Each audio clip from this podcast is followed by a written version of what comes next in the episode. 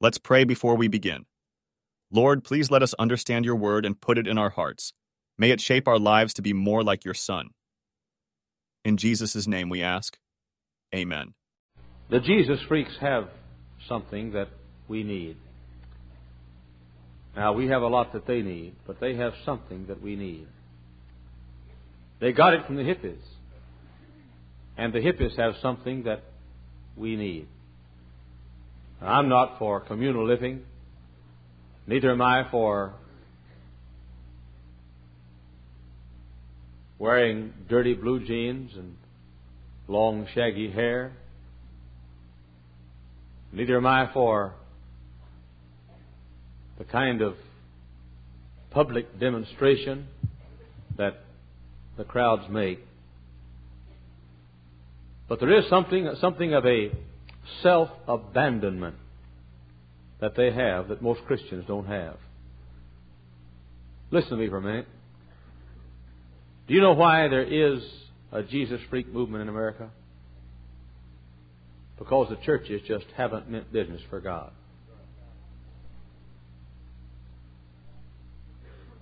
I mean, we've gone, gone about our business and we've had our church service on Sunday morning.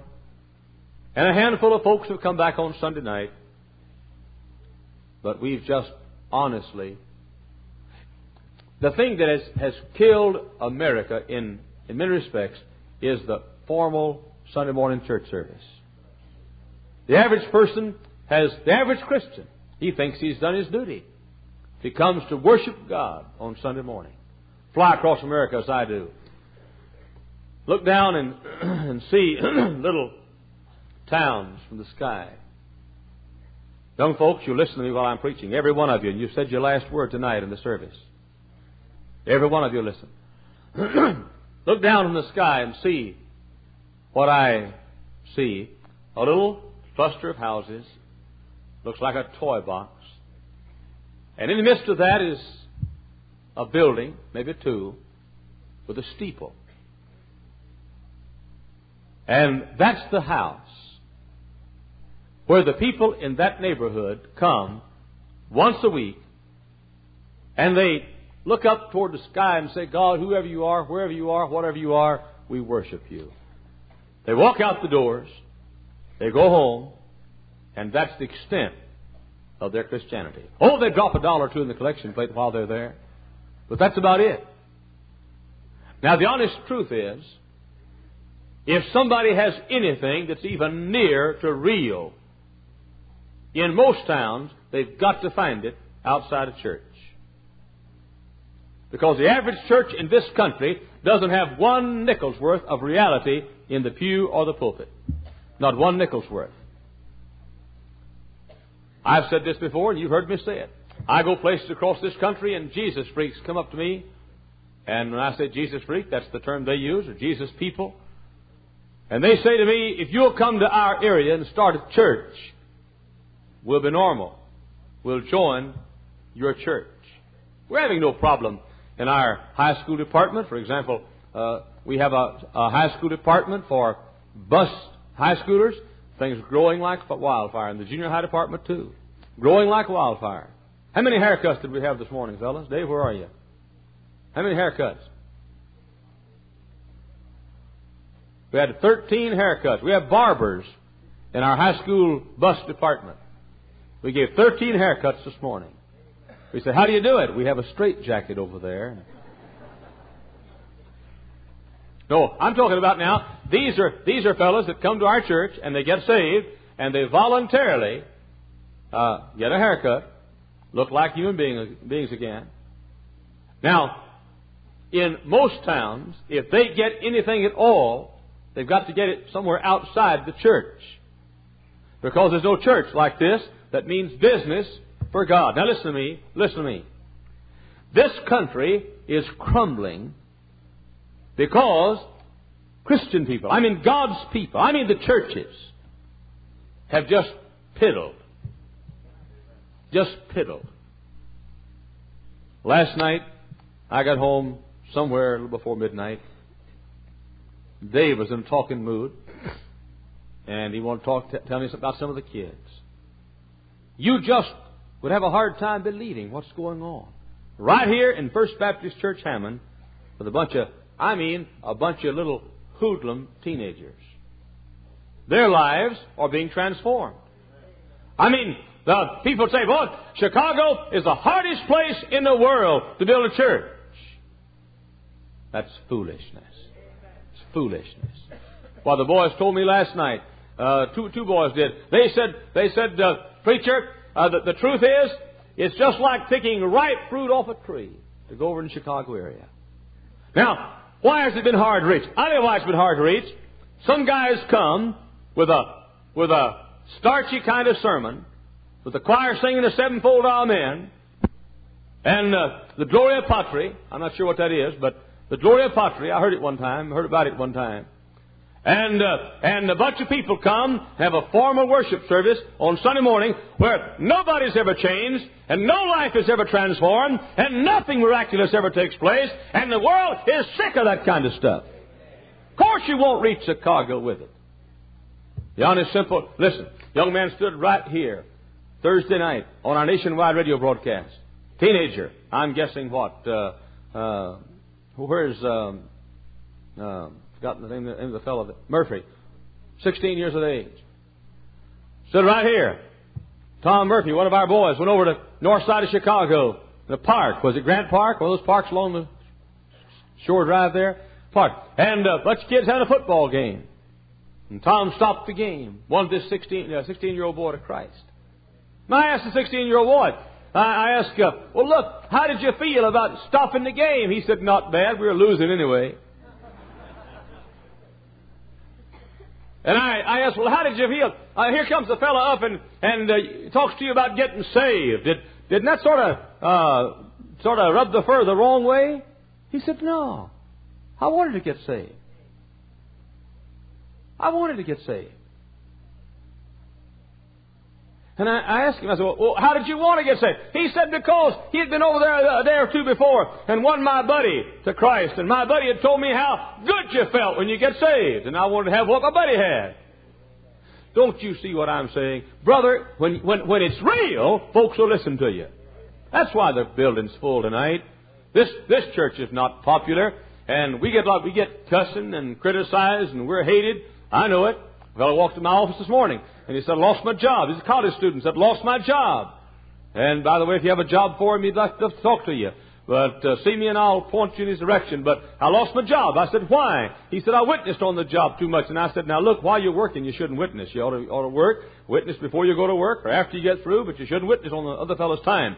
And, uh, and uh, work hard and be a good employee well, while, you, while you're on your own, uh, or the, uh, the employer's time. And he said, I, I didn't witness. Uh, he said, I did it before or after. But I told him I went to Hyles Anderson College, and he said, "Oh, you were that crowd, huh?"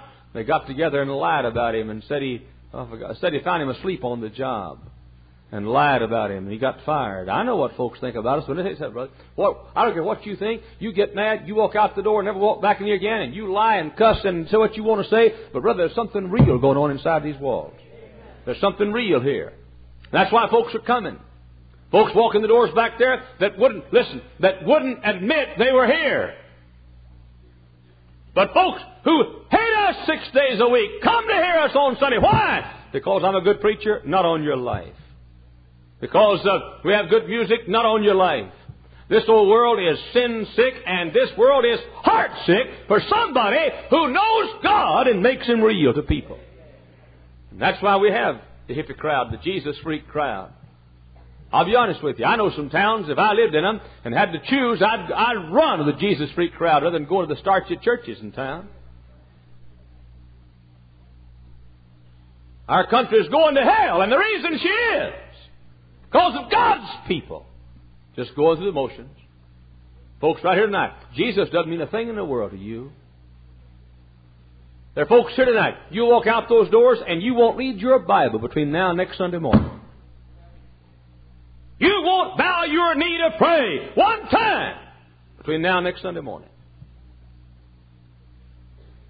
You will let folks curse the name of Jesus Christ on the job and you'll never say one good word about Him. And you live like the heathen live, buying and selling and eating and drinking and marrying and giving in marriage, just living for self and living for me and living just like the heathen live. This country could be saved if God's people would just be real.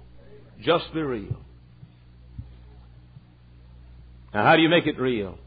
You make it real when you come to the place with the apostle, with the apostle Paul, who said, "God forbid that I should glory save in the cross of our Lord and Savior Jesus Christ." Paul could have gloried in his past. Philippians chapter 3, the apostle says, Though I might have also confidence in the flesh, if any other man thinketh that he hath wherewith of he might trust in the flesh, I more, circumcised the eighth day, of the stock of Israel, of the tribe of Benjamin, an Hebrew of the Hebrews, as touching the law, a Pharisee, concerning zeal, persecuting the church, touching the righteousness which is in the law, blameless. But what things were gained to me, those I counted loss for Christ. Paul said, I gave up all these things for Jesus Christ. Yea, doubtless, and I count all things but loss for the excellency of the knowledge of Christ Jesus my Lord, for whom I have suffered the loss of all things, and do count them but dung. What's that? Garbage. Paul said, I was a man of social standing. I, I counted garbage. I gave it up. Paul said, I was a man with a great future. I counted garbage. I gave it up. Paul said, I was a man of the elite, but I counted garbage. I gave it up. Paul said, my family was on the social standing, but I counted garbage. I gave it up. Paul said, I was going up the ladder in the Sanhedrin. I counted garbage. I gave it up. He said, all of it. Why? He said, for the excellency of the knowledge of Christ Jesus my Lord. You know why we don't know God? We're trying to hang on to the world one hand and hang on to God the other. We're like the, these little lizards we used to have down in Texas that change colors according to what, what colors around them. I mean, we, we, we want to be just as popular as the world is and yet no God. You can't do it, brother.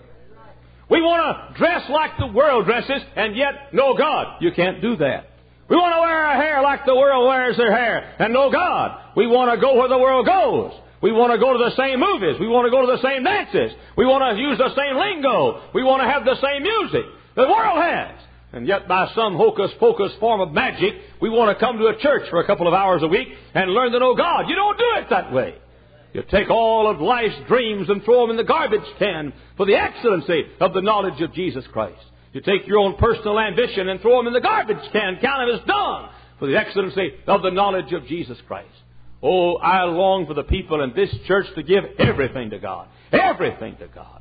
All to Jesus I surrender. We sing it and we sing it and we sing it. It means almost nothing to us. Come to the place in our lives where we say with the Apostle Paul, I was a Hebrew of the Hebrews, but accounted as garbage for Jesus Christ. I was circumcised the eighth day. I was, I was in every way a high class kind of a kid, but accounted garbage for Jesus Christ. I was on the Sanhedrin or studying for the Sanhedrin, but I counted garbage for Jesus Christ. look what he got. He got the excellency of the knowledge of Jesus Christ. Now you listen to me for a minute. If you could ever one day in your life, just one day in your life, come to know God long enough to go to bed that night and say, I'll walk with God today, you wouldn't care anymore whether you're popular or not. The average person in this house has never gone to bed at night and been able to say, honestly, today I knew God. Oh, you're saved. I know that. You've trusted Christ. But you don't know God any more than I know Spiro Agnew. I mean, I, I, I, if he runs for president, I'll vote for him. Uh, because I'm for him, and also because the, the other crowd that puts up a man every year, I wouldn't vote for them as Charlie Brown running against him. I mean, I mean, you're saved. You trusted Jesus, but you never have gone to bed at night and said, I walk with God today. I knew God today. Oh, for some people who know Him. Oh, for some people who walk alone if needs be, but they know God. Walk with Him and they know Him. I mean, they know Him. Paul said, I was, I'm, I'm saved, but he said, I came the time in my life where I got the garbage can out and I put I put my heritage in the garbage can. I put my race in the garbage can. And I put my religion in the garbage can. I put my profession in the garbage can. And I put my future in the garbage can. I put my social standing in the garbage can. Paul said, I did it. Why, Paul? Why? Paul said, I want to know Jesus Christ. The excellency of the knowledge of Jesus Christ. The longer I live, and the more I walk with God, the more fed up I get with the flesh. I mean, I mean, just little, most of us, we live just to talk and chat, call somebody on the telephone, and, and read some newspaper, and read some magazine, and watch uh, John's other wife on television, or, or Secret Storm, or the, or the, the public hurricane, or, and, and watch the television program, and then turn the radio on right quick, and listen to that call-in program, and see if they're going to talk about house this time, and uh, we just go from one to the other, just just enjoying ourselves and, and talking a little bit, and we'll gossip a little bit, and we'll criticize somebody a little bit, and read some more magazine, and, and, and then go go out, go talk to somebody a while longer, and just chit chat and uh, and fellowship one with the other, and most of us never one hour ever walk with God. And if anybody ever does decide to walk with God, everybody thinks she's nuts or thinks he's nuts.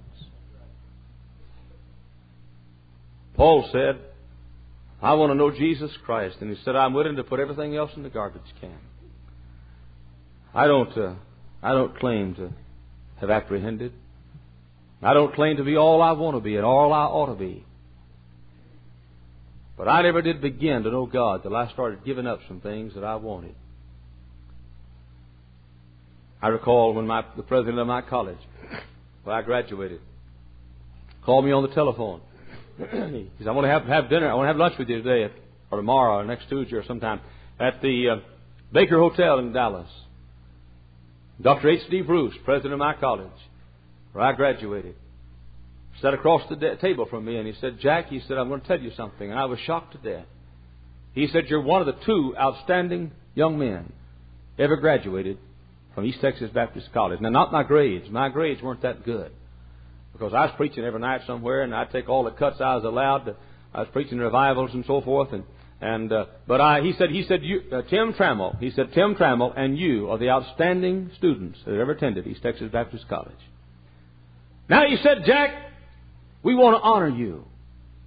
We want you to come back to the school and be honored by your school. But he said, if we do, you're going to have to change your style of preaching a little bit. Now he said, go ahead and hate sin, but don't call it by name. Don't stomp so loud when you talk about it. He said, we want to honor you.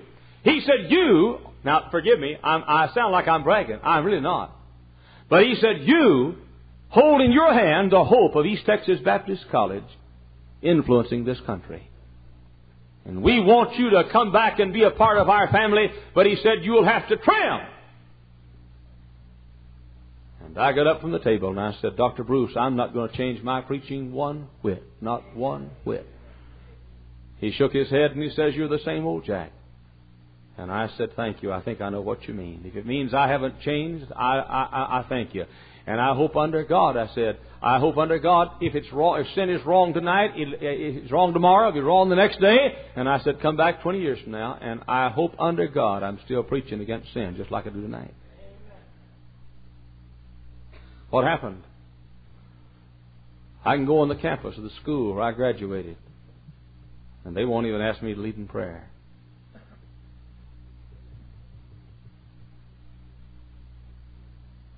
I came to a place in my denomination's life where I couldn't support the mission program and the schools that were liberal.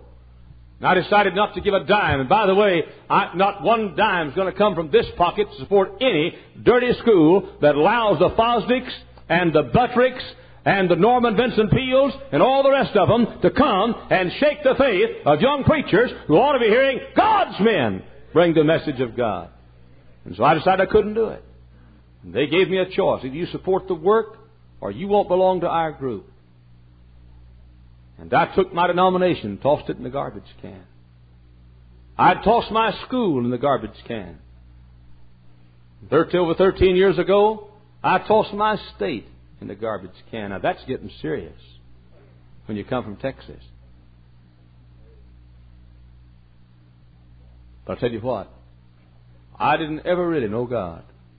Well, I was saved, but I didn't know God till I came to a place in my life where I decided to count everything else but loss. All of it but loss. Paul said, I determined, God forbid, that I should glory in nothing save the cross of our Lord and Savior Jesus Christ. Paul could have gloried in his past.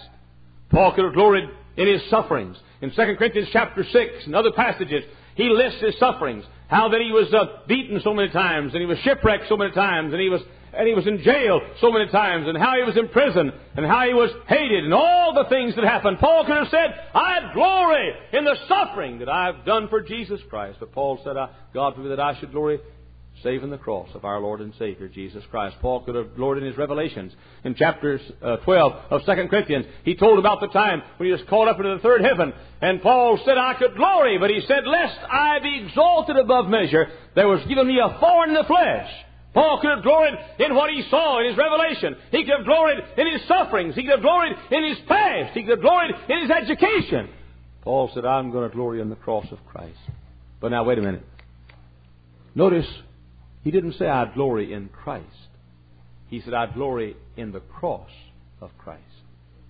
Paul didn't say, God, that I should glory save in the incarnation of our Savior. The incarnation was wonderful. My, my, my, Christmas is coming, and I get a little weary of Christmas time, us talking about a little baby born in, in Bethlehem, and the, the average kid. All they know is that 2,000 years ago, a little baby was there in a manger, and here was Mary, and here's Joseph. Ten thousand times more happened than that. God, the eternal, pre-existent God of glory, came, became flesh, and walked among men in Bethlehem's manger. God incarnate. God clothed upon with flesh. Don't be deceived and hoodwinked by the world's attempt to, to, to, to, direct your attention away from the incarnation toward a little baby in a manger and a woman and a man beside him. God became flesh in Bethlehem. We beheld His glory, the glory as the only begotten of the Father, full of grace and truth. Paul could have said, I'd glory in the incarnation, but he didn't. Paul could have said, I'd glory in the life of Christ. Never man lived like he lived. You've heard me say from this pulpit again and again, almost every Sunday. Oh, never a bad word came through his lips, and never a bad thought entered his mind, and never a bad thing entered his eyes, and never a bad path was trodden by his feet the perfect Lamb of God, Paul could have said, I glory in nothing but the life of Jesus Christ. I glory in the fact that He stilled the wave and calmed the storm, caused the dumb to speak and the lame to leap like a hart and the dead to live and the sick to rise. He stilled the storms and calmed the waves and, and blessed the little children and raised the dead. And Paul could have said, He the sinless Lamb of God, I'd glory in His life. But Paul didn't say that. Paul could have said, I'd glory in his resurrection. Ah, his resurrection. You've heard preacher after preacher say it, but still it's true. The Buddhist can take you to a place tonight and say, Here lies the body of Buddha. Mohammedans can take you to a place tonight and say, Here lies the body of Mohammed. Confucius followers can take you to a spot and say, Here lies the body of Confucius. Joseph Smith's followers can take you to a spot and say, Here lies the body of Joseph Smith. But twice I've been to a spot where I could say, here was the body of Jesus Christ. He lives! He lives! Christ Jesus lives today. Paul could have said, I'd glory in his resurrection. Oh, it seems to me that'd be a lot more to glory about than in the cross. It seems that blessed incarnation when angels uh, sang the songs to shepherds watching their flocks by night, when wise men came to the little Christ child and brought gifts of gold, frankincense, and myrrh when Mary and Joseph looked in the face of God becoming flesh as he was in the manger, and all of heaven still to a holy hush as they looked down and saw God becoming flesh. What a glorious thing in which to glory. Or the wonderful life of our Lord as He lived among men and walked as the perfect Son of God, walked with sinners but never sinned, walked with liars but never lied, walked with murderers but never murdered, walked with thieves but never stole, walked with bad folks but never did bad, walked with haters but never hated, walked with those who cursed but never cursed, walked with those who did wrong but never wronged. Paul could have said, I glory in that kind of a life, but he didn't. Paul could have said, I glory in the resurrection, that empty tomb, But he didn't. Paul could have said, I glory in the ascension. Oh, we, we don't say enough about the ascension of our Lord. We don't say enough about it. Ah, when Jesus died, all the saved who'd ever been saved before he died had gone to a place called paradise, a part of Hades. And there they're awaiting the time when our Lord would, would descend into the pit of paradise and bring captivity captive. And our Lord, when He died, went down to paradise, the division of Hades and paradise, and took those spirits that had been in, in prison in paradise ever since Abel uh, died, and he lifted them out of the prison and carried them to heaven, and he rose up into heaven to be, be the intercessor and the priest of all those that trust him. Paul could have said, I'd glory in that, but he didn't. Paul could have said, I'd glory in his second advent. He could have said, I'd glory when I think of the Savior coming in the clouds and those who are dead in Christ rising and we which are alive and remain being caught up together with them in the, in the clouds to meet the Lord in the air, and so shall we ever be with the Lord. Paul could have said, I'd glory in that. Paul could have said, I'd glory in the fact that Jesus is going to be crowned at the judgment seat of Christ when He gives us our crowns and we hurl them at His feet. I'd glory in that. Paul could have said, I'd glory in the time when Jesus shall come on a white horse and put down the Antichrist and establish a kingdom of peace that'll cover the earth with the knowledge of God as the waters cover the sea. And King Jesus shall ascend the royal stairway of Mount Zion, and he shall rule and reign on the earth for a thousand years. Men shall beat their swords into plowshares and their spears into pruning hooks, and they shall not know war any more. The knowledge of God shall cover the earth like the waters cover the sea. Little child shall play at the hole of the cockatrice den, and lead a lion down the street, and old man shall die at a hundred, and folks will say, What a pity, just a baby died. In that age where sin shall be put down, and God's people shall be mayors and presidents and city councilmen. We are on the show for a thousand years. Paul could have said, I'd glory in that. But he didn't say that. Paul said, I'd glory in the cross. For a minute, would you please? Would you compare that old bloody cross to that precious empty tomb and wonder why Paul would glory in a bloody cross? Oh, that old rugged cross, so despised by the world, has a wondrous attraction for me. For the dear Lamb of God suffered and bled and died on dark Calvary. Oh, the cross! Paul gloried not in the ascension, not in the coming of Christ, not in the incarnation, not in his sinless life, but the cross! God's own darling Son was nailed to a tree after being scourged with a cat of nine tails and hated and jeered and mocked. Here's the King of glory. Lift up your gates. The King of glory is coming in. Here's the King of glory with no throne but a cross, no crown but a crown of thorns, and no royal scepter but a walking stick, and no robe to wear but a borrowed overcoat, no subjects but a jeering mob. Here's the King of kings and Lord of lords on the cross and blood running down his face and his hands and, and a crown of thorns on his head and those old Middle Eastern thorns down into his brow and blood running down his cheeks and a spear in his side and the blood and water came out of his side and dogs licking his wounds and people laughing and mocking and suddenly Pilate stands up and says at this time of the year we always let some some prisoner go some criminal go. On this side we have a wicked man named Barabbas and on this side we have Jesus I find no fault in him. And so on this side we have a man guilty of sedition. On this side we have Jesus, the sinless one, about whom the centurion said, Surely this was the Son of God. On this side we have a man who's been caught in, in, in, in, uh, in uh, robbery and in, in sedition. On this side we have Jesus, whom shall I let go? The angry mob cries, Crucify him! Crucify him! Crucify him! Let Barabbas go!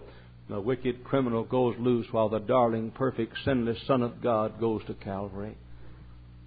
See, from his head, his hands, his feet, sorrow and love flow mingled down.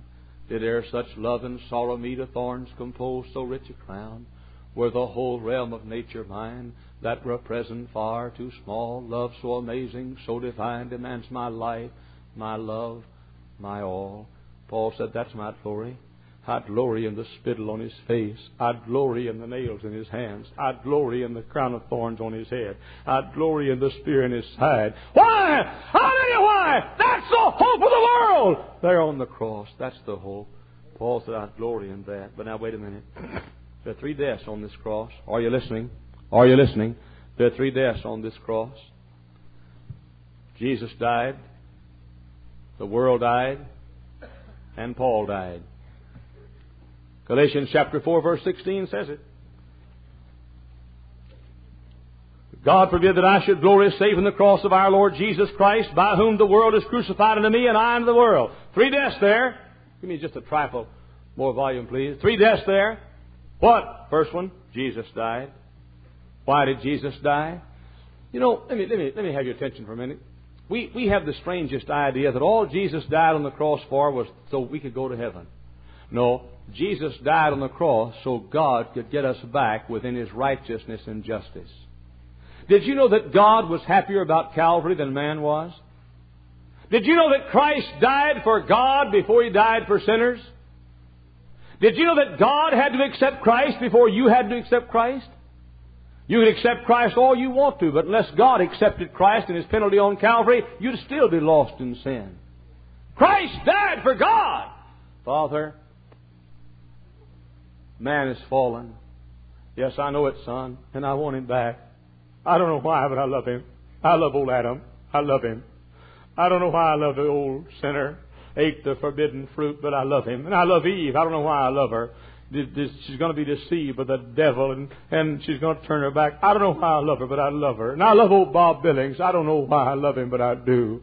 And I, I love old C.W. Fisk and John Colston and Ron Perky, and I don't know. I love old Jack Hyles. I don't know why, but I do.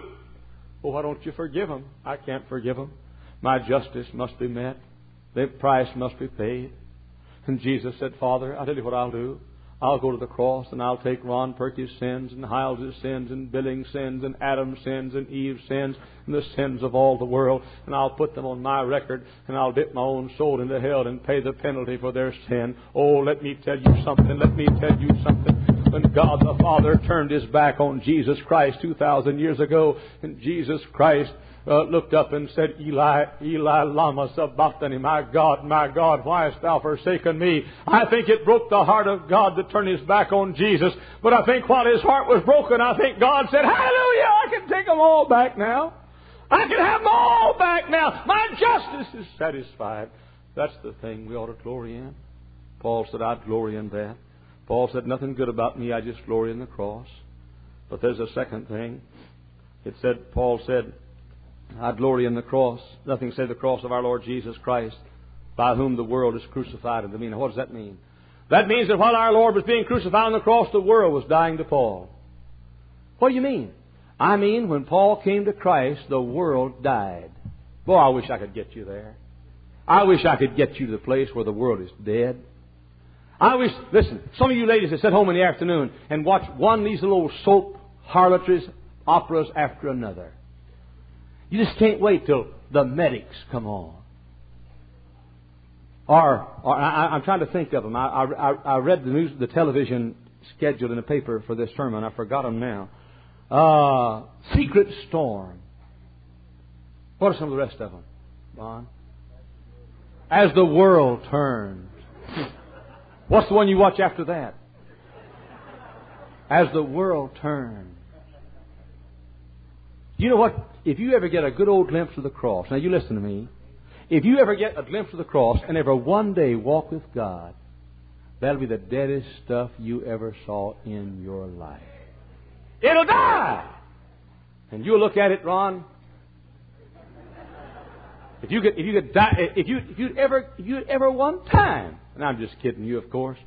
You don't watch that. You only watch the Carson show and other good pro, good Christian programs.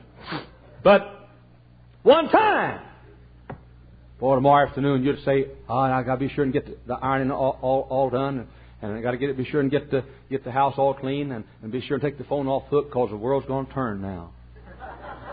and and so you turn that little knob on, and boy, you just can't wait. And you say, "I just wonder what's going to happen. Wonder which one she's going to run off with this time."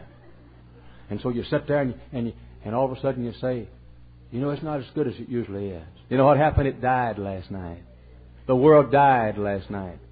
That's what the Apostle Paul meant when he said to Timothy in 1 Timothy chapter 6, I think it is, where he said, She that liveth in pleasure is dead while she liveth. Dead! This may come as a great shock to you. You folks say, you folks go to church all the time. Come back on Wednesday night and, and go to church all the time. One fellow said, I got one of your members lived next, next door to me. He said he's never home. He's never home. And said, said, said, said, if we do go to church, we get home two hours before he does. He said, What do you folks see in all that? I tell you what we see. We see in your life exactly what you see in ours. We drive by this little tavern down here, little leap in, limp out place down here on, on Soul Street, and we look in there just like you look in here. I mean, we walk, we drive by and say, Good night! It's dead! Why? The world is dead! That's why Max, Max Hilton, Max Palmer stood up here a while ago and he said, I haven't wanted a bottle of liquor or whiskey since I got saved. You know why? The world died. He said, two days after I got saved, I quit smoking and haven't wanted a cigarette since. The world died. Paul said, I'd glory in the cross. Jesus died for me there, but the world died to me there. Maybe he said, I went back to the world, but it wasn't, it was dead. I went back to the old crowd, but the old crowd was dead. I went back to the old habits, and the old habits were dead. I went back to the old drink, and the old drink was dead. I went back to the old literature, and the old literature was dead. Listen, once you ever get a taste of walking with God, and if you ever just take one good glimpse of that cross, I want to say a word tonight. I probably shouldn't say it. I hardly ever mention the name, brag on folks in the pulpit in a sermon. There's a lady in this church, and I, I, I hope I'm not overstepping my bounds, but I see her a lot around town. An awful lot. She moved to our city from Pontiac, Michigan. She's one of the simplest little ladies in this church. Her husband's in heaven. But I see her as I drive around town quite a bit. Mrs. Bartels. Mrs. Bartels. I don't know how many dresses she has. Maybe not over one or two. Most of the time I see her, she's wearing the same dress. Most of the time I see her, she's wearing the same coat. You know, her husband's gone. She lives alone, I guess, maybe with somebody, but no, no family. She came here by herself. She came here because First Baptist Church is here. I don't think she'll decorate a Christmas tree this Christmas because nobody will be there to share it with her. I doubt if she'll have any grandchildren or dancing around the tree opening presents this Christmas. But everywhere I see her, and she doesn't know I see her, she's got a smile on her face. Always does. Always does. And the people that have what they think makes them happy are all frowning and fuming, but she's always smiling. Always smiling. I saw her down the other day out visiting, out soul winning, down here on uh, Fayette Street. You know, say, well, that poor thing. No, don't feel sorry for her. The world's dead to her. Well, you see, the world hasn't got a thing in the world to offer her. Let's suppose that beagle dog that lives where we live were to die. Oh, happy day. Let's suppose he were to die. Huh? And I woke up and I said, Hey, hey, Tenny. That's for Tennessee. David was down to the ranch and they didn't give him a love offering and gave him a dog instead. And, and so I said, Hey, Tenny, Tenny, hey, stand up. I want to give you a piece of meat. She just lays there. She's dead. Hey, thought you liked meat. Meat doesn't appeal to her anymore. You know why? She's dead. She's dead. Did you know when you ever get to the place to where you just look at the cross. And you just start you just start taking things and, and doc, just put them in the garbage can. Say, you know what, I, I want to be an all American football player, but I'm just gonna put that in the garbage can. I want to be a Hollywood movie star. Well, you could be if Lassie dies. And but just put it in the garbage can. I want to make a million dollars by the time I'm 40 years old. Just take it and put it in the garbage can. You go home and your folks will think you lost your mind. You may have to put your mom and dad in the garbage can. Now don't go home tonight and put your mom and dad in the garbage can. I know what you're going to do. Last Sunday night I said, I said, right after you get baptized, I said, you walk out the baptistry door and you find the devil's waiting for you. You know, Bob Lee, I was right out there last Sunday night. So don't take me literally now. I said, Sure enough, there's the devil outside the Baptist door. But you see, folks will think you lost your mind. Your dad's going to say, You going to do that? There's no money in that. See? And the world can, can just wave all the money she wants to in front of you. Doesn't matter. The world's dead. It's dead. It's dead. The other day, I was sick down in Birmingham, Alabama. I was watching the news. I, all I did was stay in bed and, and, and groan and moan to the glory of God. And then time came, 15 minutes before I preached, I mean, I didn't go for the service. I didn't hear the other fellows preach. I just crawled out of bed and the fellow came and got me and took me right to the pulpit. I leaned up against the pulpit and talked about like this and preached. And then uh, during the, and I just bow our heads for prayer and while somebody's praying, I'd get out in the car and I'd be driven right back to the room. And so I, I turned on the news and I was too, and I had a chill. And, uh, and I couldn't get out of bed. You know, you, you just move and, and I, so I, I just, so I was watching the news and the news went off and another program came on. It was a rerun of the Andy Griffith program. Back in the days when they had something halfway decent. Don Knotts, the only spiritual man that's ever been on television.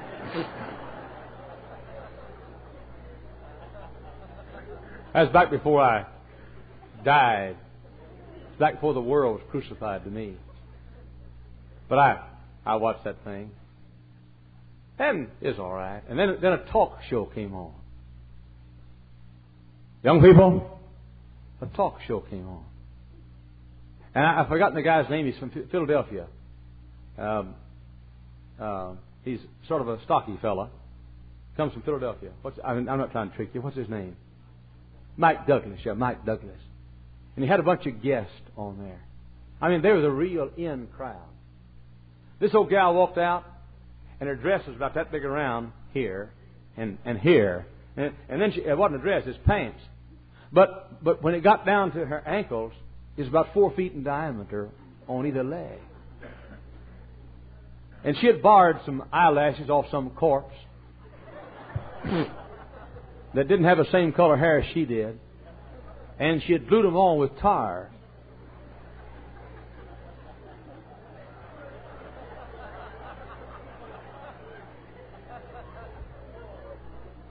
And uh, she had taken walking lessons from a snake.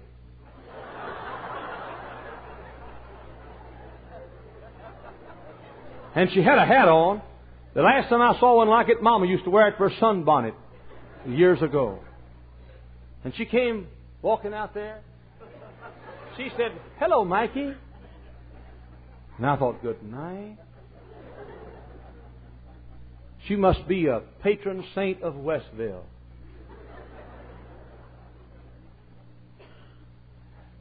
And she puckered up to kiss him. And I thought, God give him grace to go through this. I was sick, but I, I, I tell you what, I'd have been sicker if I'd had to kiss that. You know, I, I lay there and, and watched that thing, and, and, and uh, my chills got worse.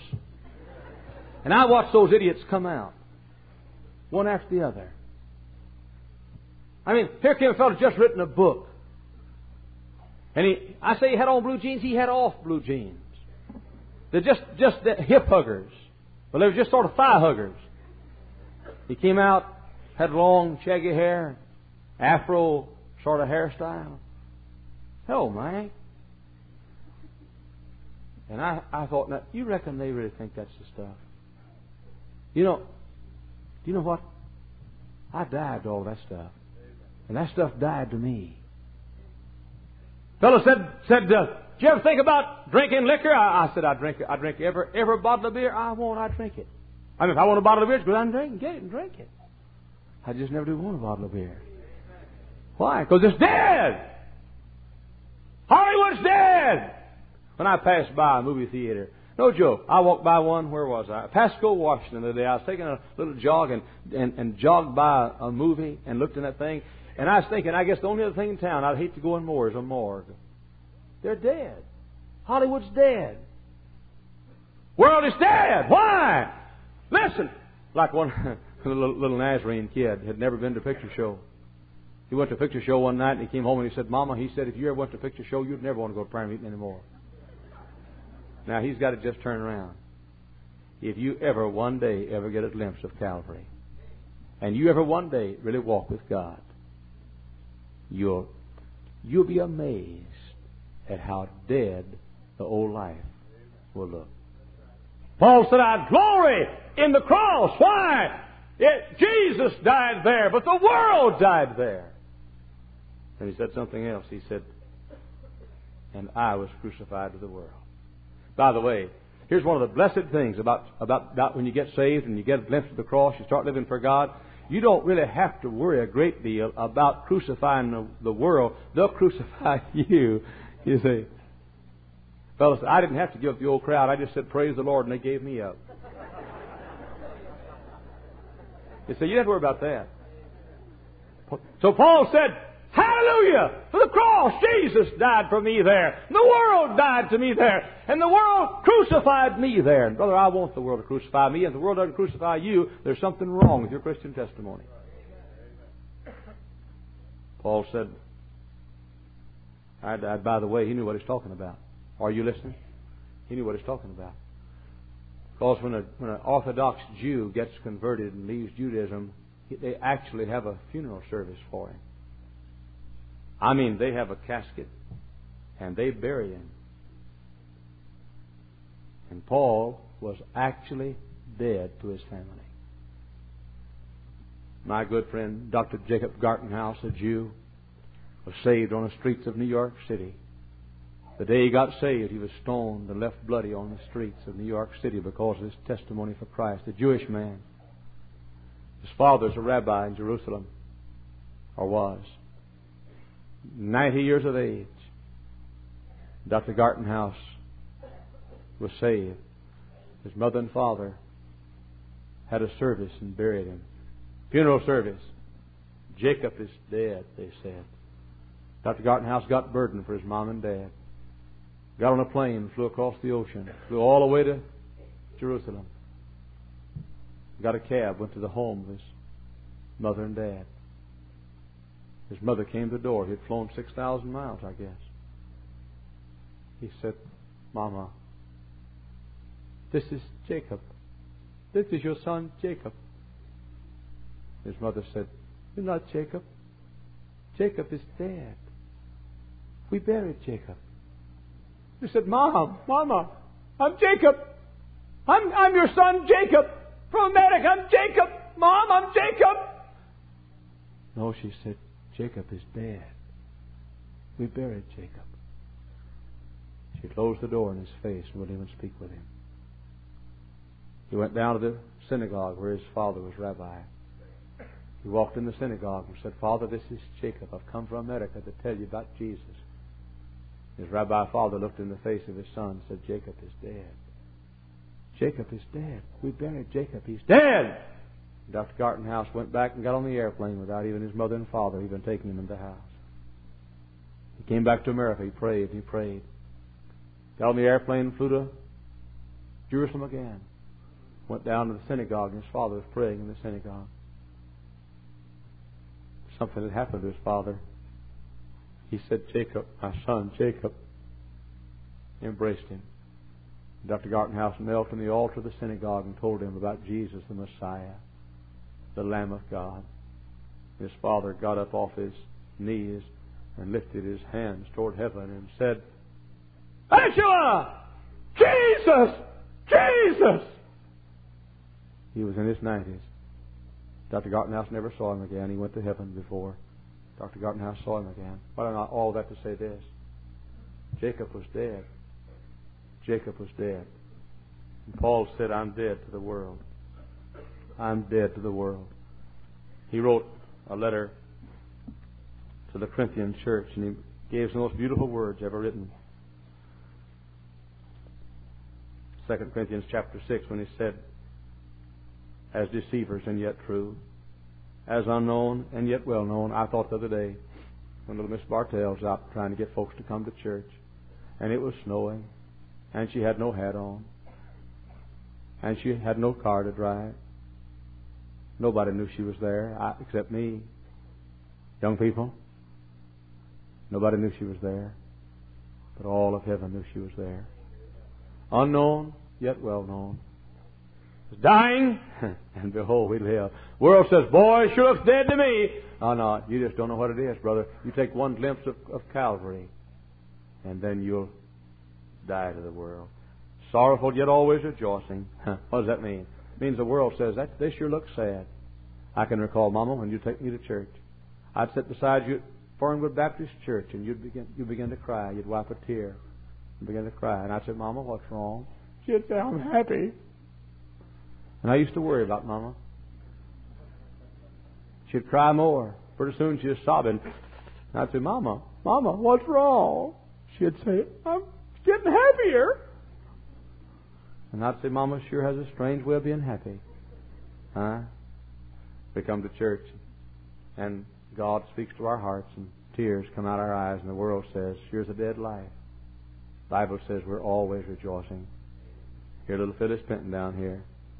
Two foot ten. She says she's two foot ten. That's a big lie. She's not over twelve inches tall, I can tell.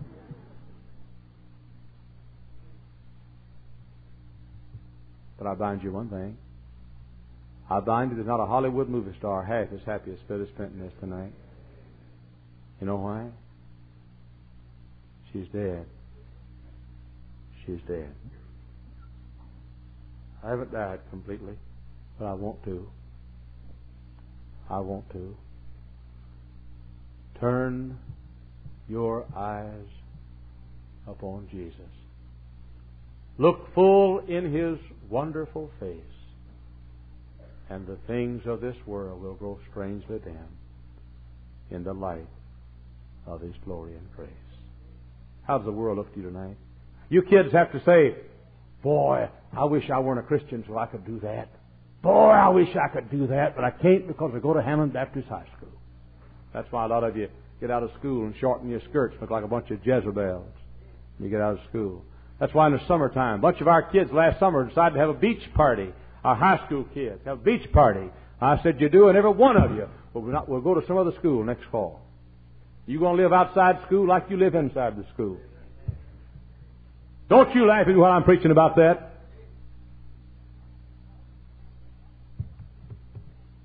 It's time God's people decided that Jesus means more than a hippie communist kind of a haphazard world.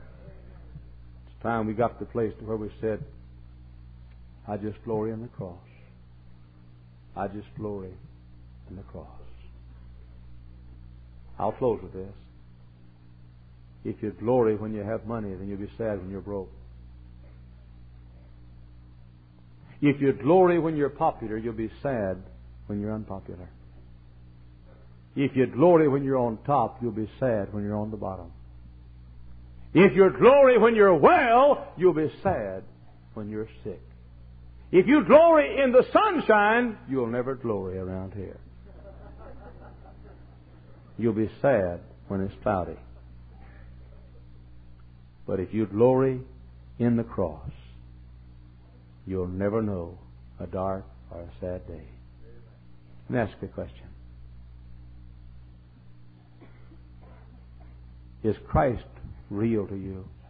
Thank you for listening. And if you like this, please subscribe and consider liking my Facebook page and joining my group, Jesus Answers Prayer. May God bless your day. Hello, we are Mark and Pearl Lambert, and we are the ministers of Jesus Answers Prayers. If you like this ministry, please help support it. The link to donate is found in the description below. Thank you and God bless.